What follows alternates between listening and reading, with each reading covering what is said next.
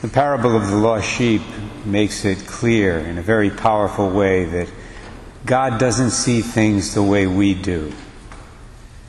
We have a human nature, and human nature is tainted by original sin, so we don't naturally view things the way He does. I know, for example, that if I had a hundred sheep and one of them wandered off, I wouldn't go after the one that left. I'd let it go.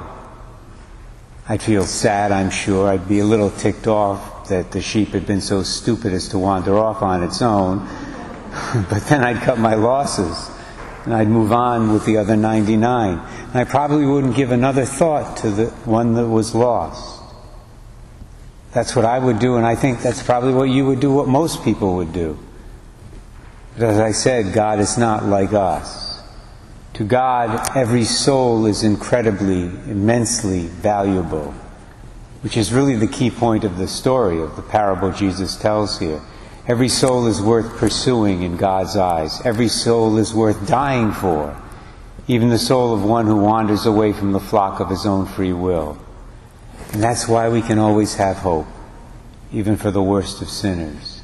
So we should never ever despair, even for the lost sheep who seem to be hopeless.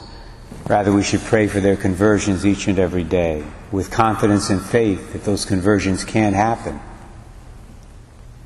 Pope Francis said it well in a Magnificat, Magnificat meditation that I recently came across. I'll close with his words. Holy Father wrote, Reaching out to that single sheep, the shepherd seems to forget the other 99. It is not like that, really. The lesson that Jesus wants us to learn is, rather, that the Lord cannot accept the fact that a single person can be lost. We should reflect on this parable often, for in the Christian community there is always someone who is missing. And if that person is gone, a place is left empty. Sometimes this is daunting and leads us to believe that a loss is inevitable, like an incurable disease. But in Jesus' vision, there are no sheep that are definitively lost, but only sheep that must be found again. To the last moment, God is searching for us. Think of the good thief.